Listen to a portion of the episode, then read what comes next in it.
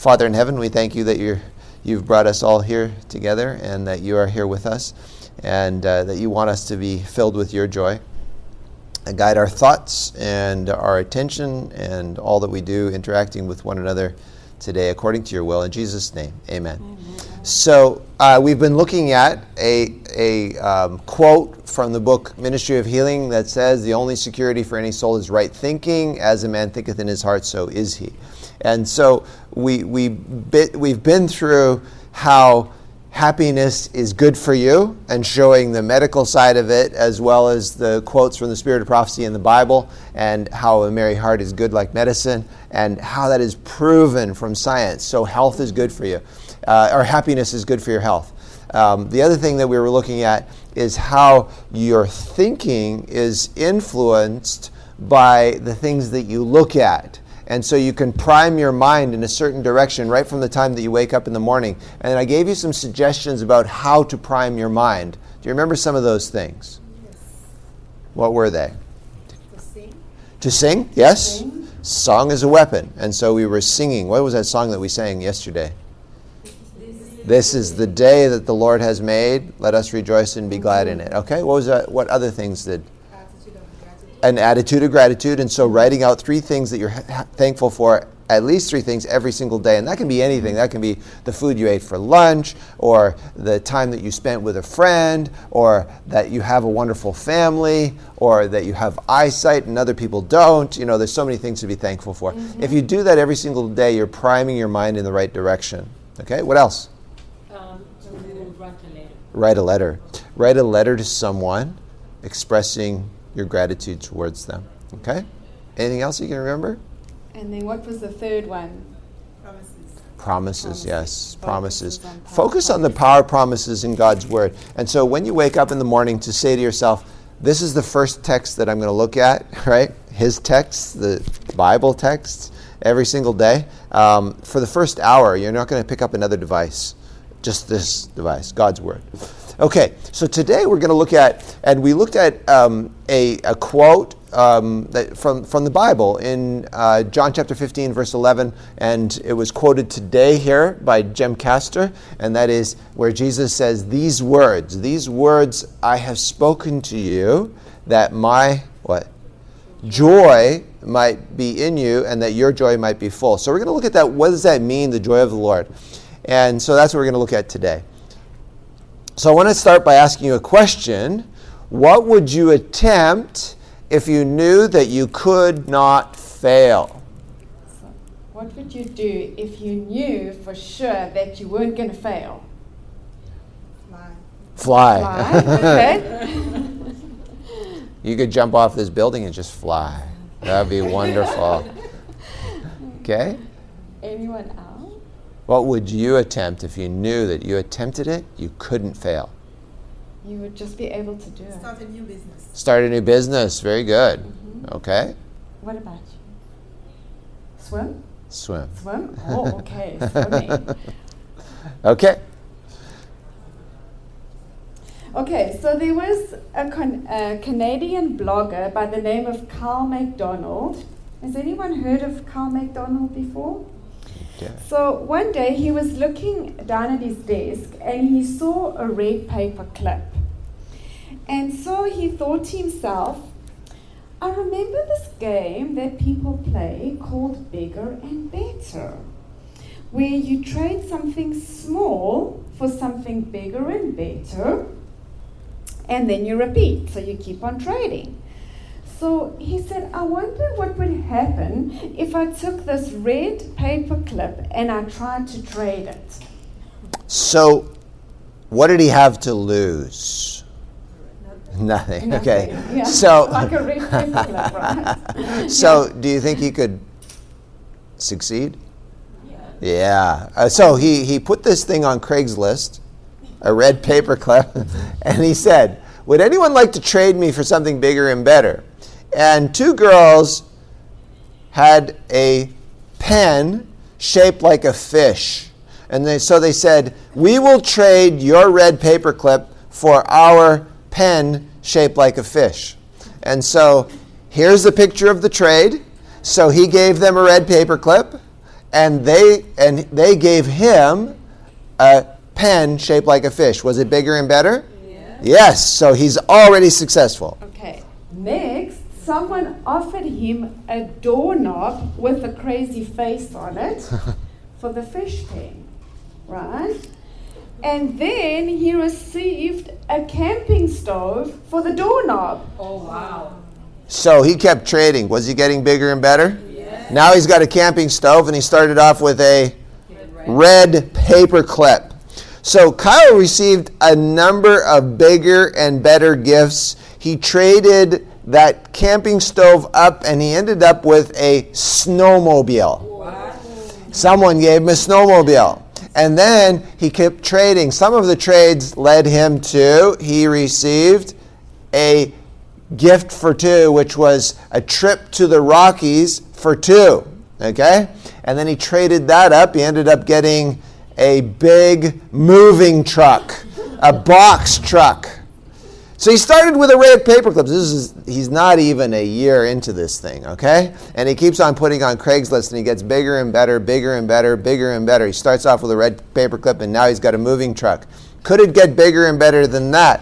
Well, after nine months, he had one year's free rent in Phoenix, Arizona. Is that bigger and better? I think that's bigger and better than a red paper clip.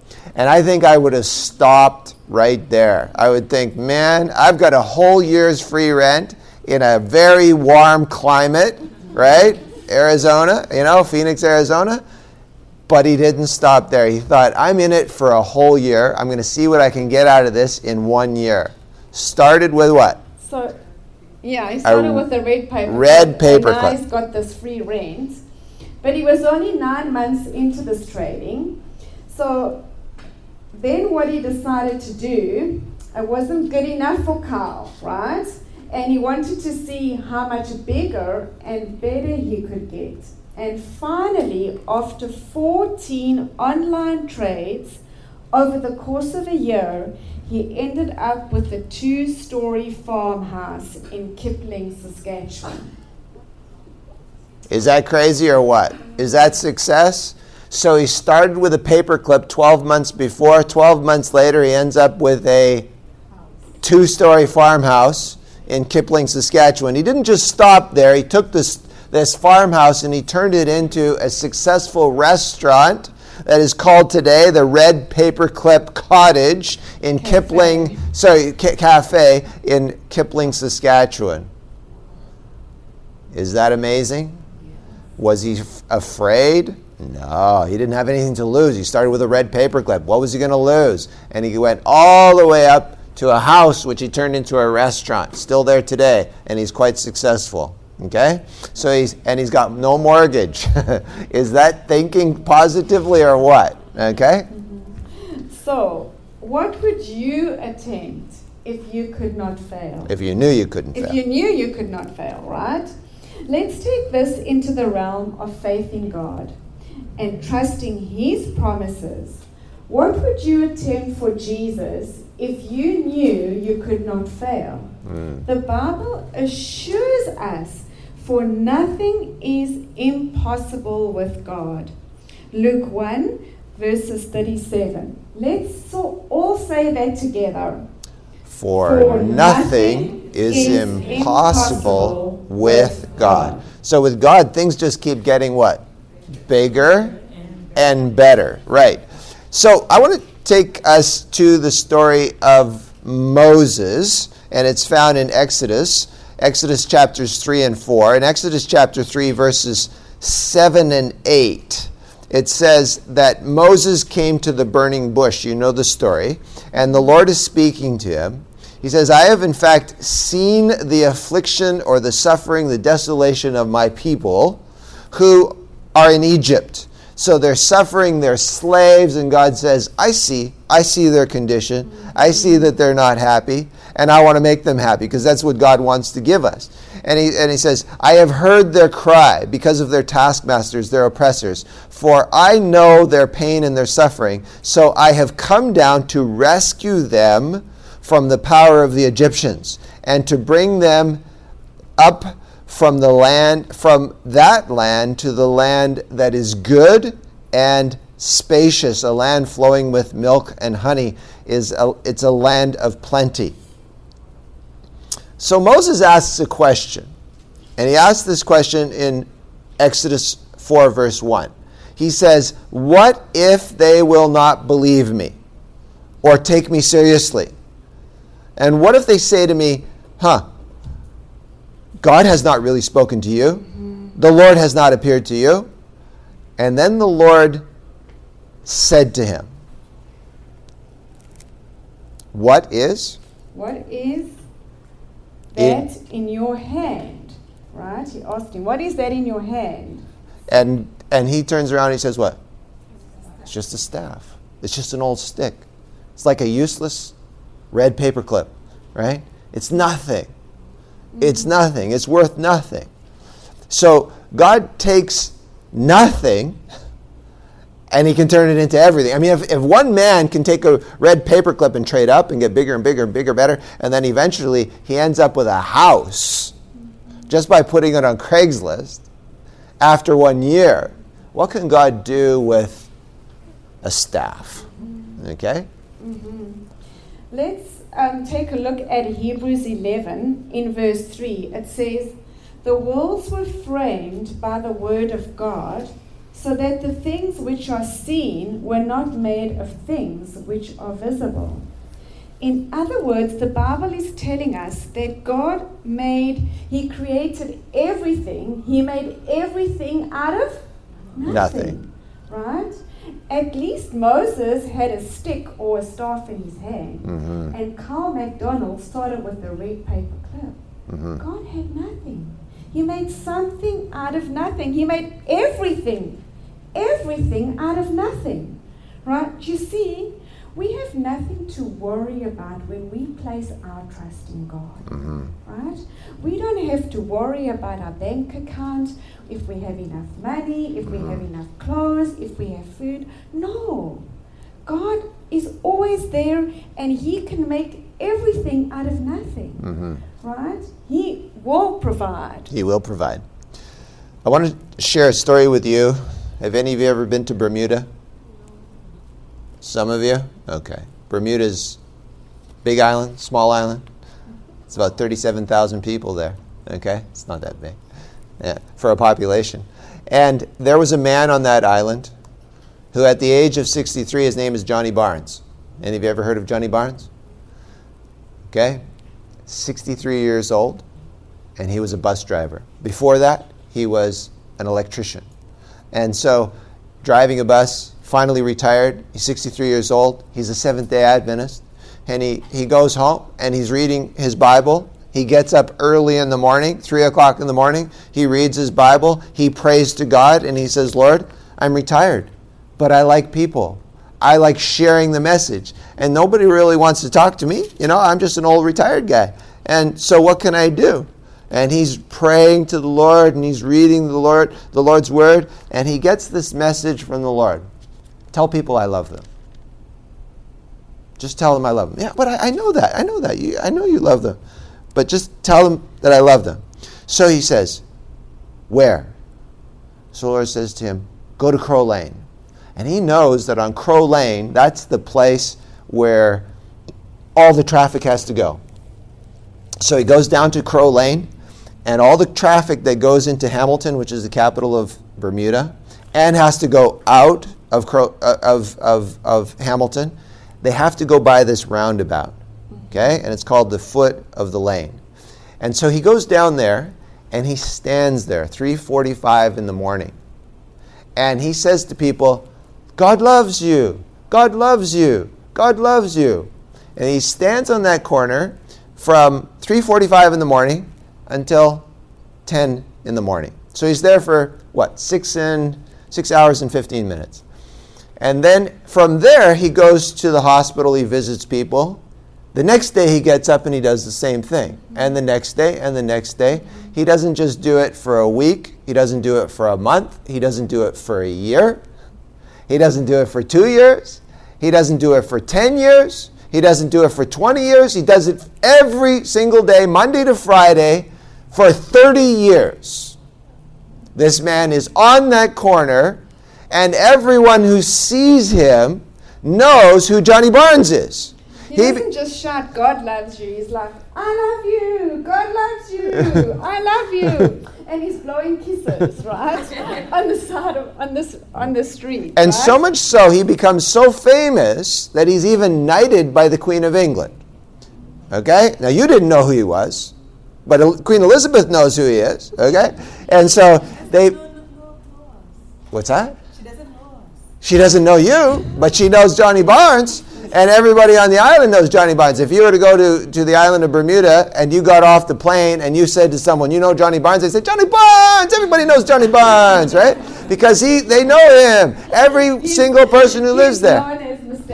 He's known as Mr. Happy Man. Yeah. Okay? So he stands on that corner and everyone calls him Mr. Happy Man and they made documentaries about him. If you look online, you'll find out all kinds of things about Johnny Barnes. So he stands there every day and he, he greets the people. And you can see little children will come up to him, big, you know, adults. And in fact, there's so many stories about Johnny Barnes. Uh, this lady, she was in this one documentary. There's quite a few actually of, of things talking about this person. And and so this lady, she's going around and she's she's pregnant, and she's on her way to the hospital, and she says to her husband, "Johnny Barnes didn't look at me." You got to go around the, the, around the roundabout again. And so she, they keep on driving around the roundabout until she catches eye with Johnny. She says, "Okay, now I'm fine. I will be fine. I can go to the hospital." Said, "I love you. God loves you. It's okay. Yeah. Let's go." Yeah. In actual fact, there was one time that Johnny Barnes got sick, and so he was actually hospitalized for two days and the radio station was inundated with calls of people asking, "Where's Johnny Barnes? Yeah, right? is he okay? Like what happened?" It was frantic. Yeah. I mean, everybody in the island, "Where's Johnny Barnes? Where is he?" And, and it's like, "We don't know." And so they phoned up the hospital. He's in the hospital. And, and then they told him he's in the hospital. Of course, people go and visit him in the hospital. What would happen to me? Would people miss me? Yeah, if you don't show If I didn't show up for work, right?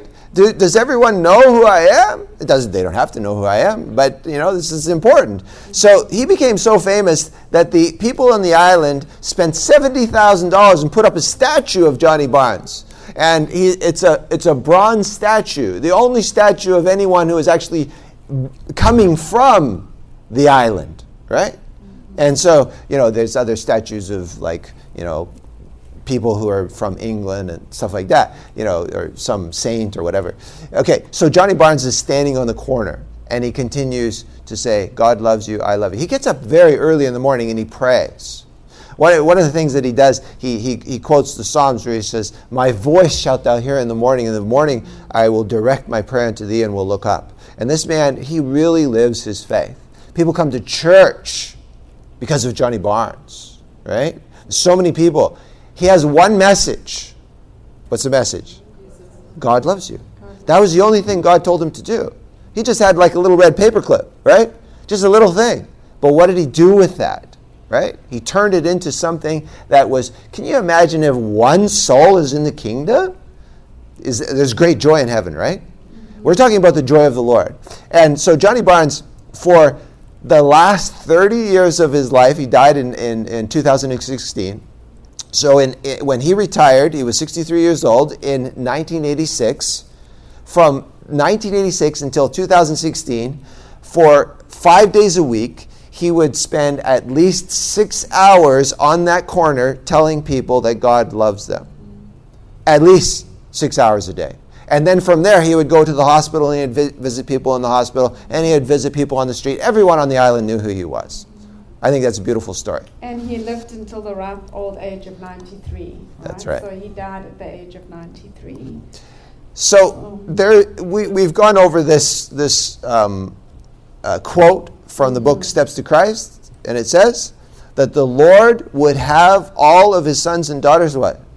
Happy. So this is what right thinking is all about. He wants us to be happy. When mm-hmm. God created the universe, there was no unhappiness and never had been unha- any unhappiness until Lucifer started saying that God was not just. and mm-hmm. still till he started questioning God's character. And you know, the very act of looking for evil in others develops evil in those who look. So he looked up at God and he said, "Hey, you are evil."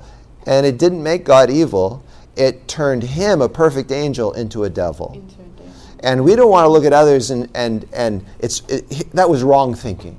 We don't look, want to look at others and, and think evil of them. We want to think the best of others. When we look for the best in others, we bring out the best in them. So here's the expression that we really want to focus on, and it's this one my joy or the joy of the Lord. These things, Jesus says, I have spoken to you. That's why this is called your guidebook to happiness, the Bible. And so this is God's guidebook to happiness. And it says, These things have I spoken to you that my joy might remain in you and that your joy might be what? Full. So, what does Jesus mean by my joy? So, Carl McDonald started with a red paperclip and traded it up for something bigger and better, and he wound up with a two story farmhouse. Looks like a pretty joyful guy to me, doesn't he? And God called Moses to be a mighty leader when Moses felt like he could do nothing but herd sheep. Mhm. And God asked him this big question What is in your hand? Mm. And that's the big question. What is in your hand? What has God placed within your sphere of influence?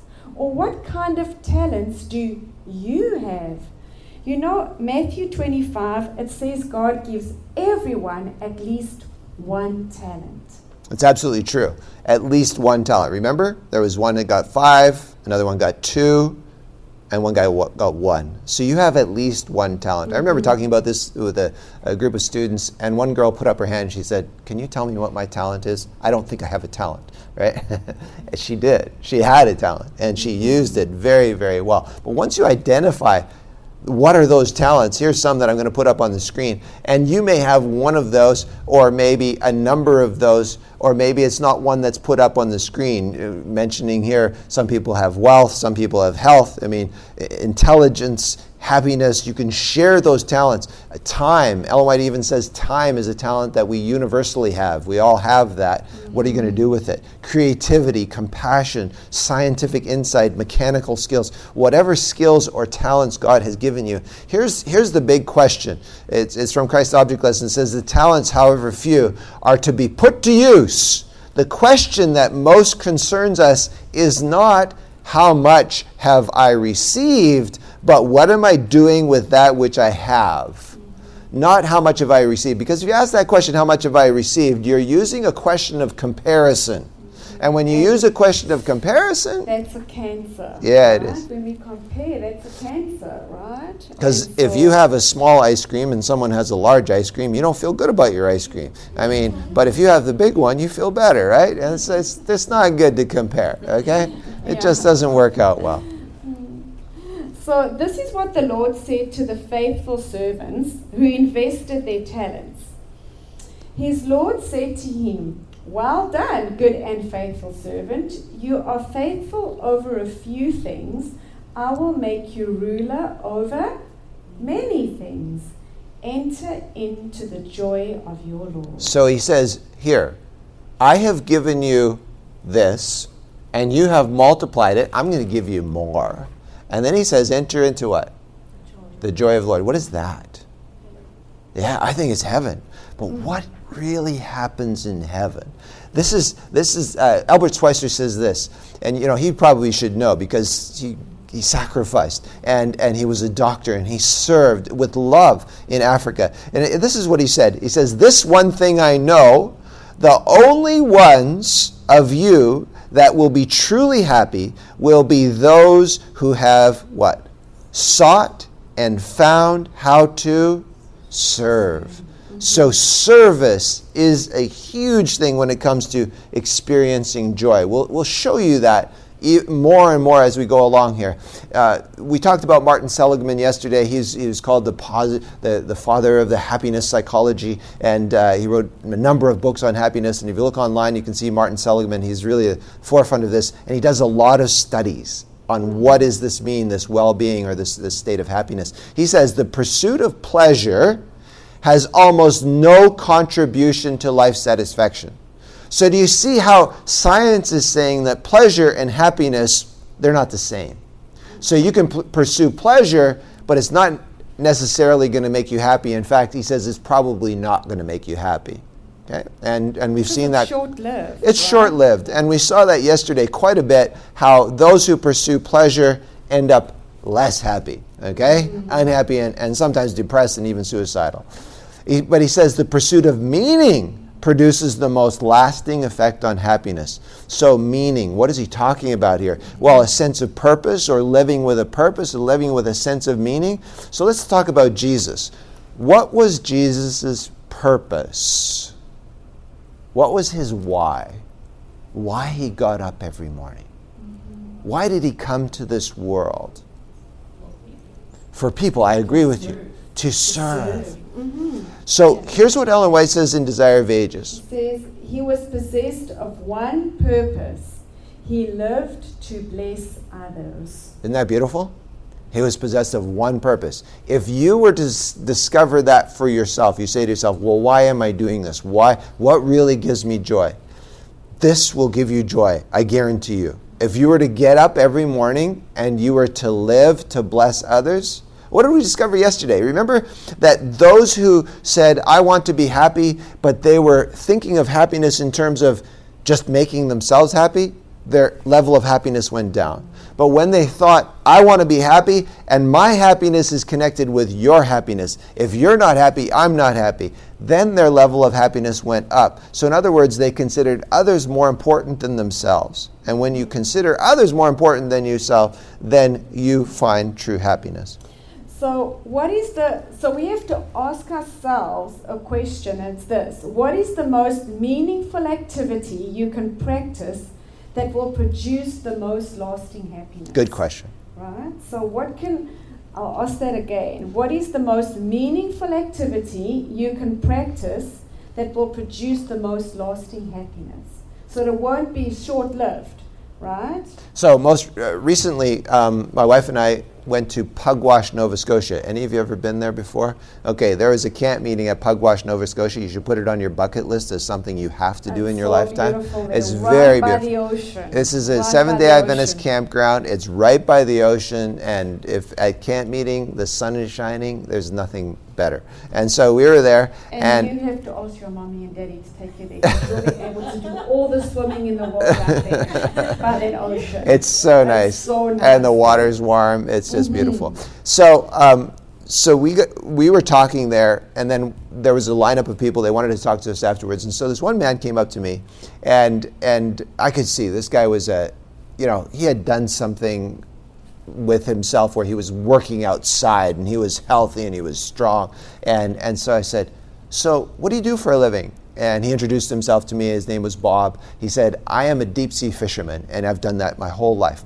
He's in his 80s. He doesn't look like he's in his 80s, but he looks like strong and healthy, and you know he's tanned, and he look, looks like a fisherman, but he's really strong. And so I said, you know, that must have been so much fun. I, am trying to imagine what, what it would be like. And so he said, ah, it was, it was the best time of my life. I just love fishing. But he said, what I enjoyed more than that was sharing my faith in Jesus. He said, Nothing brought me more joy than sharing my faith in Jesus. And I said, What did you do? Tell me about it. So he said, Well, whenever we were, we were back on the mainland, he says, I would take out my Bible and I would just share it with people, share it with friends. But before I ever did that, I would look for people to help.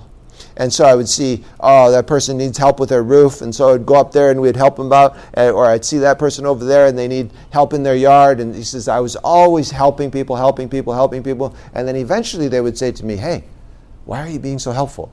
And he'd say, well, because I, I have this relationship with Jesus. God, you know, it just gives me joy to help people. And they'd say, well, tell me about it. Well, now he has an invitation. And so he would always share his faith. And so he said to me, I'm kind of nervous though. He says, of all the people that I, I have had Bible studies with and they've come into the church, the pastor finally said to me, You are an elder. That means you can baptize just as much as I can baptize. Did you know that an elder could do that? And, and he's like, Really? He, and the pastor said, Now you have to baptize these people because you brought them into the church. So he says, This Sabbath, I have to baptize these people. He says, I don't know how to baptize people. Can you tell me how to baptize people? And I said, Sure, no problem. I said, just make sure you don't lose your footing. Because if you lose your footing, you're going to fall down and then they're going to fall down. He's like, I never thought of that. I said, he, he said to me, How do I do it? So I showed him how to baptize someone and how to hold your footing right. He says, Oh, that's so good. He says, I would have made a mi- mistake. He says, I'm so thankful because he was going to baptize them in the ocean on Sabbath. Isn't that beautiful? So the thing that he told me was this the greatest joy that I've experienced, as much as I enjoy fishing and I've done it all my life, he says, the greatest joy is fishing for souls, right? And, and bringing people to Jesus. It was is so meaningful to me. And I said, you know what? I've discovered the same thing. That is so meaningful. To serve the Lord and to bring people to Jesus is the greatest joy that you can ever experience. Mm-hmm. And that, that I thought was the greatest thing. Yeah. So I want to share with you this next quote in Desire of Ages. It says, God could have reached his object in saving sinners without our aid. Okay? Did you get that? I'll read that again. God could have reached his object in saving sinners without our aid. Do you think God can save people without us? Can he? How? Yes. He could, how could he do it? With the angels? Right? How else? Like you could send his angels to come and save people. How else could he save people without us? He has the power to do that, right? With the angels. What did Jesus say?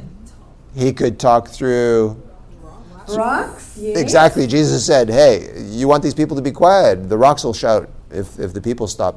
Right? What mm else?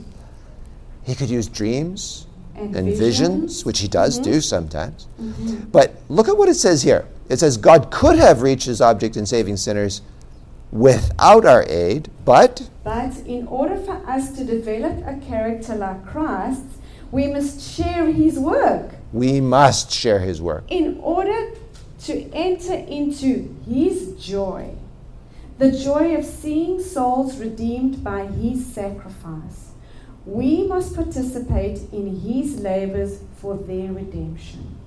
So Jesus wants us to share. Yeah. And when we share, we will experience joy. His joy. Right? So he loves us so much that He wants us to do that. He wants us to experience that. So, did you get the definition of the joy of the Lord? What is the definition of the joy of the Lord? Seeing the joy of seeing souls redeemed by his sacrifice. Isn't that beautiful? So, take a look at this verse from the book of, sorry, Nehemiah. And it says, The joy of the Lord is my strength. That kind of gives it a larger meaning, doesn't it? Because if the joy of the Lord is my strength, that means my saving souls or my leading other souls to Christ and leading them to redemption, that's what gives me strength. Mm-hmm. That's what develops me as a Christian. So this isn't about I feel guilty because I'm not saving souls and you know they're not going to be saved without no. This is about me growing through this, and it gives me strength. I am the one who's strengthened by, and, and this is this is a beautiful thing that God has given us this so that we can develop our character. Take a look at this. It says the only way to grow in grace is to be disinterestedly or unselfishly doing the very work which Christ has enjoined upon us. To engage to the extent of our ability in helping and blessing those who need the help we can give them. Strength comes by exercise. Activity is the very condition of life. Right? Did you get that? The only way to grow in grace is by doing what? By unselfishly serving others. And by serving others, that's the only way that we're going to grow. Activity comes by exercise, right? And mm-hmm. activity is the very essence of life. So strength comes by exercise, and activity is the very essence of life. So have you ever noticed when someone breaks an arm or breaks part of their body, and then after they get the cast off, and they put their arms next to each other? The you notice the muscles atrophy. atrophy. If you don't use it, what happens? You lose it, right? It just gets less and less. Yeah. So that's exactly, we need to exercise our faith So the only way to grow in grace, this is the only way, and the quote continues it says, Those who endeavor to maintain Christian life by passively accepting the blessings that come through the means of grace and doing nothing for Christ are simply trying to live by eating without working. And in the spiritual, as in the, in the natural world, this always results in degeneration and decay. So you can't just be consuming, consuming, consuming. What's that going to make you? Healthy or unhealthy? Unhealthy. You need to be active. And so, active in your faith, sharing your faith, it grows you as a Christian and you get mm. stronger. And then it also it still goes on. There's a last little part of it. It says, "A man who would refuse to exercise his limbs would soon lose all power to use them. Mm. Thus, the Christian who will not exercise his God-given powers not only fails to grow up into Christ, but he loses the strength that he already had." So you can't just read your Bible and pray. Read your Bible and pray is really good. And what would the purpose of reading the Bible be? To have a relationship with Christ. So you're reading it for the purpose of connection with Him. Yeah, to have to develop that friendship, not just to obtain knowledge. Yeah. Right? We, we, we need to study the Bible, and that's important. But uh, it's important to read the Bible with the purpose of getting to know Jesus better Yeah. and to, to forming that, re- to really developing that relationship and that friendship with Him. And then as right? G- go ahead. Then Margot. it's mean then, but what I'm hearing, it's like um, joy Yes. will be um, faith, Yes. like the paperclip, Yes. because it didn't have, um, you only have a paperclip to change, and you have to depend on the Lord. That's right. With nothing. Yes. So we need that faith. Yes. And the faith will bring the works. That's right. Like the service. Absolutely. Um, because that's what I think um, it's James that said that. Yes. Show me your faith and Yes. um, tell me your faith, and I will show you my work. Exactly. And something like that. So to bring to have joy, Yes. then it's not something that comes from us. Yes. It's something that God have to put in us. Absolutely. As we are, we are selfish. That's beings, right. That's right. And we So faith faith is a gift. Absolutely. Oh, Absolutely. yeah. So joy is not from us. So God has to give us joy, so That's we right. can we can give joy to other people. Right. Mm-hmm. Right. So do you have faith in in a person? Do you have faith in any person? Me, Yeah. Someone you trust? It's hard to say. that. Telling people I have faith in God. Yes, that's good. Yeah. But do any of you yeah. I do try to trust.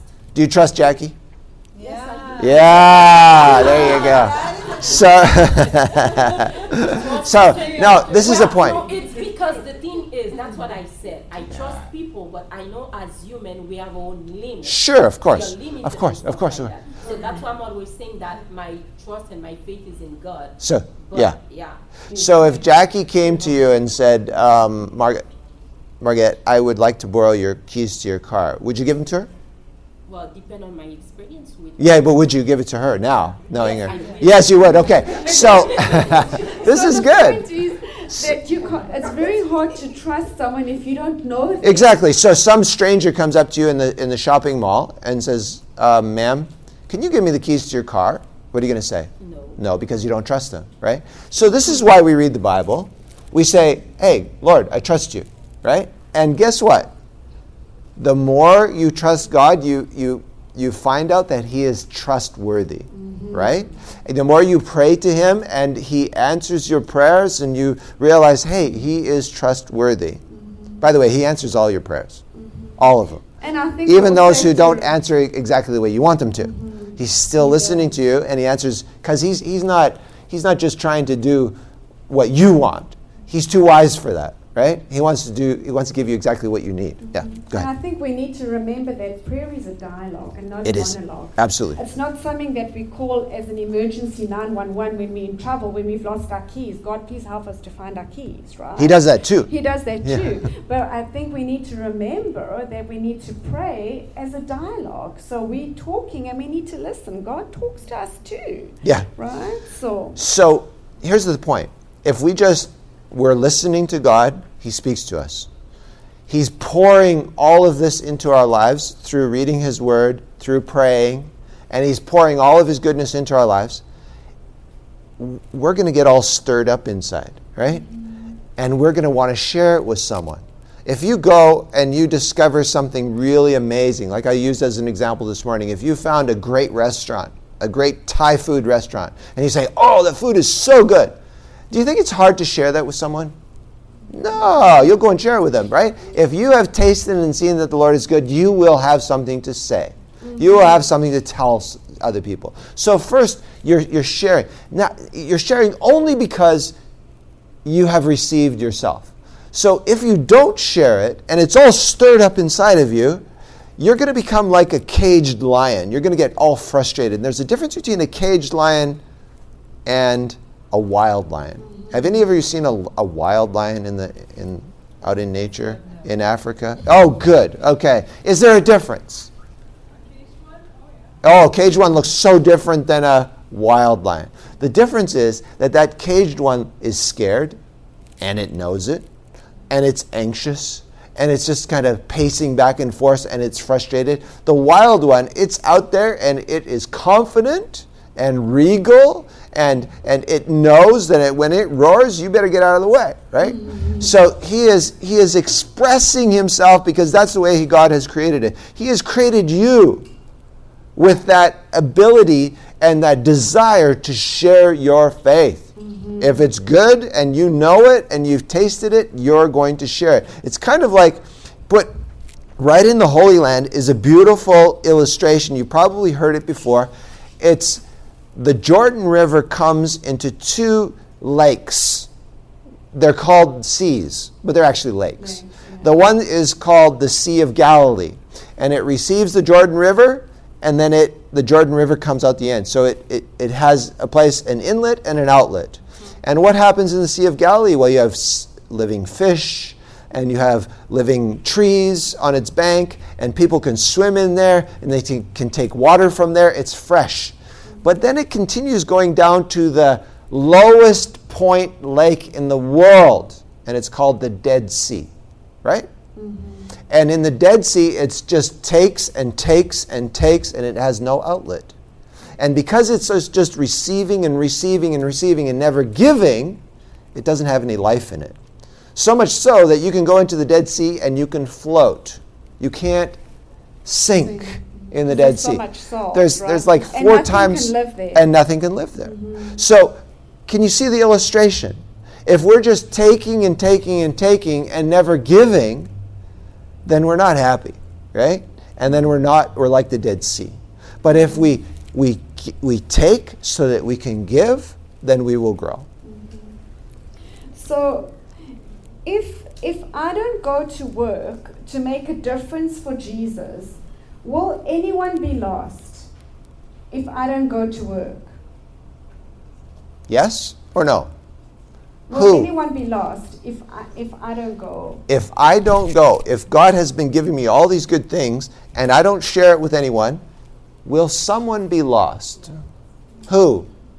That's right, exactly. Yeah. If I don't share it, I will be lost. lost yeah. That is the point. Yeah, because be how are you going to grow if you don't share, if you don't exercise your faith? Mm-hmm. Right? So if you don't use it, you're going to lose, lose it. it. Right? Exactly. So what happened to the unfaithful servant?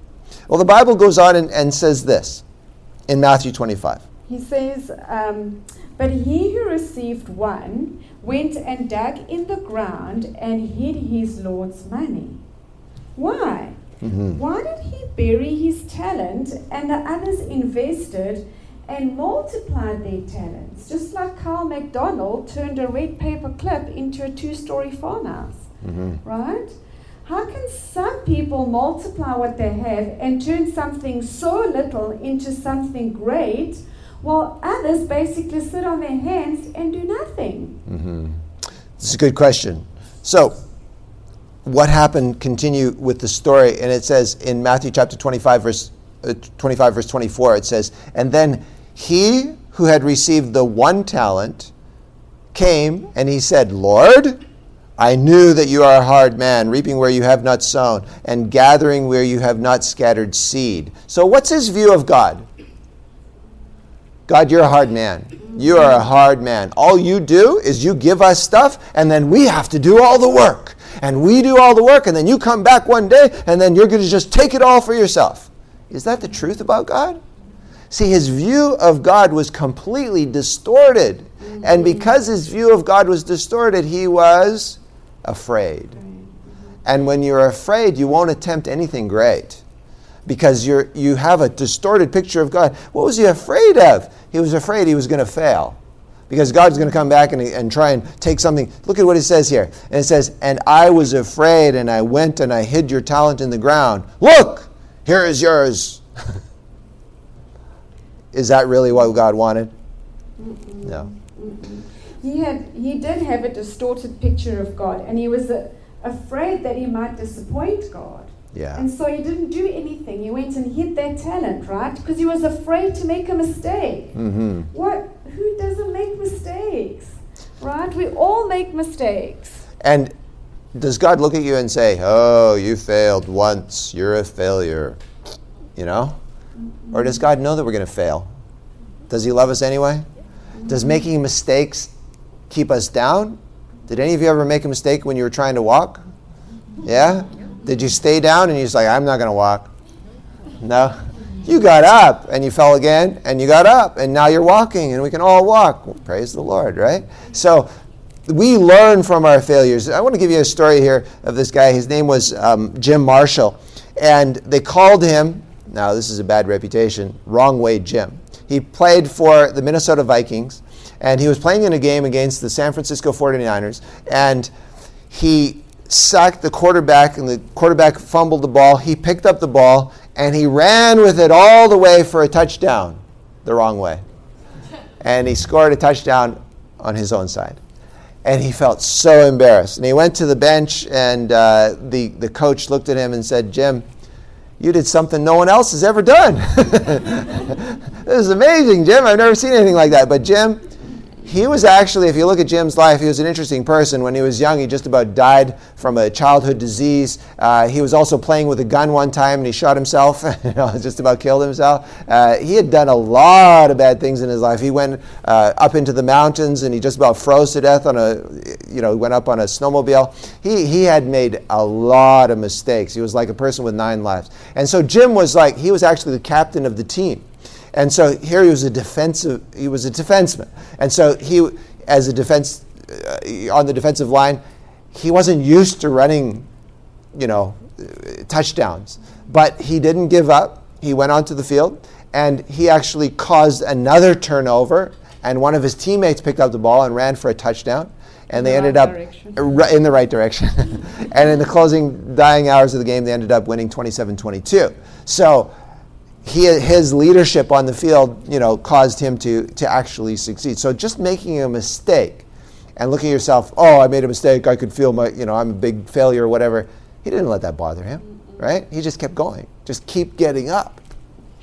Here's a quote that is so inspirational from Christ Object Lessons. It says, Remember this. If you have made mistakes, you certainly gain a victory. Whoa. If you see these mistakes and regard them as beacons of warning. Yeah. Thus you turn defeat into victory. You got it? Right. So, isn't that positive? Her whole view of mistakes is it's a victory. It's a victory because you can learn from it and you can grow from that. Mm-hmm. So if you're if you're not making mistakes, then you're not doing anything, right? like the guy who buried his talent, he wasn't doing anything because he was afraid to make mistakes. You see, mistakes are proof that you are trying. So I hope you all make some mistakes, right? Making mistakes isn't a bad thing, is it? It actually helps you to grow. Good. So making mistakes is actually for our benefit. Take a look at this. I think this is beautiful. This is in Steps to Christ on page 79. It says, The effort to bless others will react in blessing upon who? ourselves. We ourselves are blessed by blessing others. This was the purpose of God in giving us a part to act in the plan of redemption. His purpose was that we would be blessed. So can you see how the, the man with one talent who came in and he was afraid, he had a, such a distorted picture of God. Mm-hmm. His view was, God, you haven't done anything. You just gave me this talent, and now you want to multiply it. I have to do all the work, and then I give it to you, and then you're just going to take it back for yourself. Not a true. He was giving it to the man so that the man would grow. Do you get it? So when he gives us these things, it's for our benefit. Yes, go ahead. I'm so sorry. Are we able to just go back two slides? Sure can. You want that? This one? That one? Isn't that a beautiful quote? Yeah.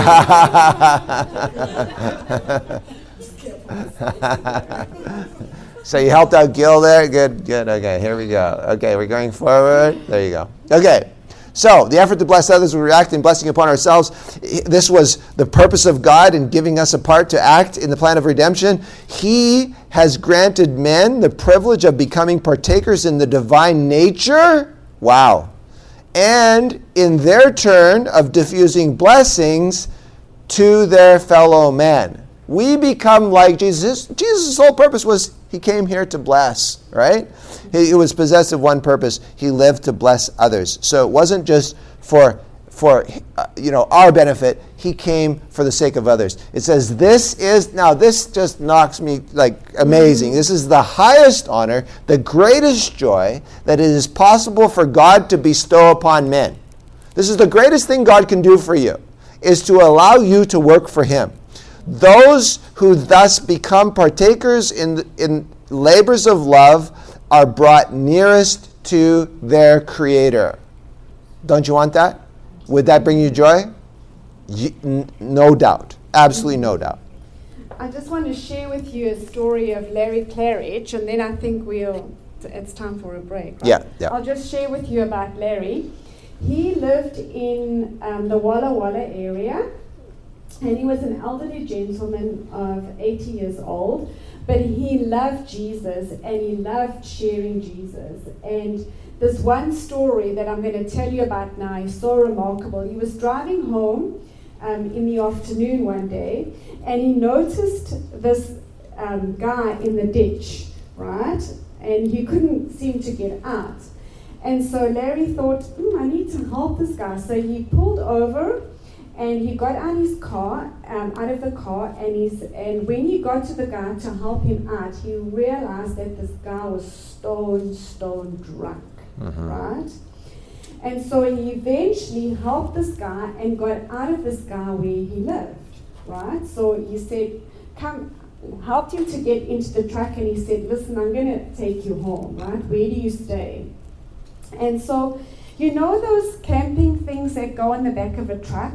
Mm-hmm. It looks like a kind of looks like a, cramper, a camper, but it fits it fits on the back of a truck, right? Well, he was staying in one of those, but it wasn't in a truck. It was just on the ground, mm-hmm. right? Because he eventually got out from this guy where he lived. And it was a vacant lot, like no one was there. Mm-hmm. It was mm-hmm. like just an old place in the woods. he was all alone, you know, in this place. And so Larry helped him and he got him into this crawled into this um, camper and helped this guy in. And then he, got, he wrote his name down and his phone number, and he said to this guy, If ever you need help, please call me. Mm-hmm. Right?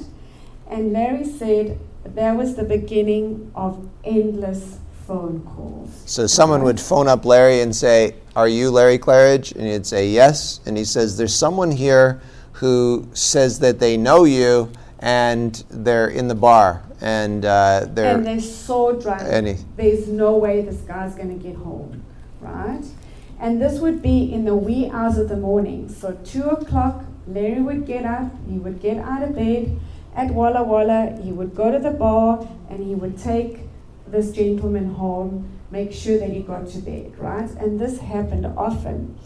And sometimes this guy was so drunk that Larry was worried that he was going to vomit and he would aspirate on his own vomit and die, mm-hmm. right? Because he was so drunk. So Larry would stay there in the evening with him, right? crouched up in the camper next to his bed. And when this guy did get sick, he would turn his head to the side to make sure that he didn't um, die and, and, suffocate and choke, on, on, choke, right, to death. And then the one day, after this happened so many times, this guy said to him, Why do you keep on rescuing me? Like, why do you keep on rescuing me? And he said, Hey man, I rescue you because I have someone and I need someone to keep on rescuing me. I have someone who rescues me. He said, Really?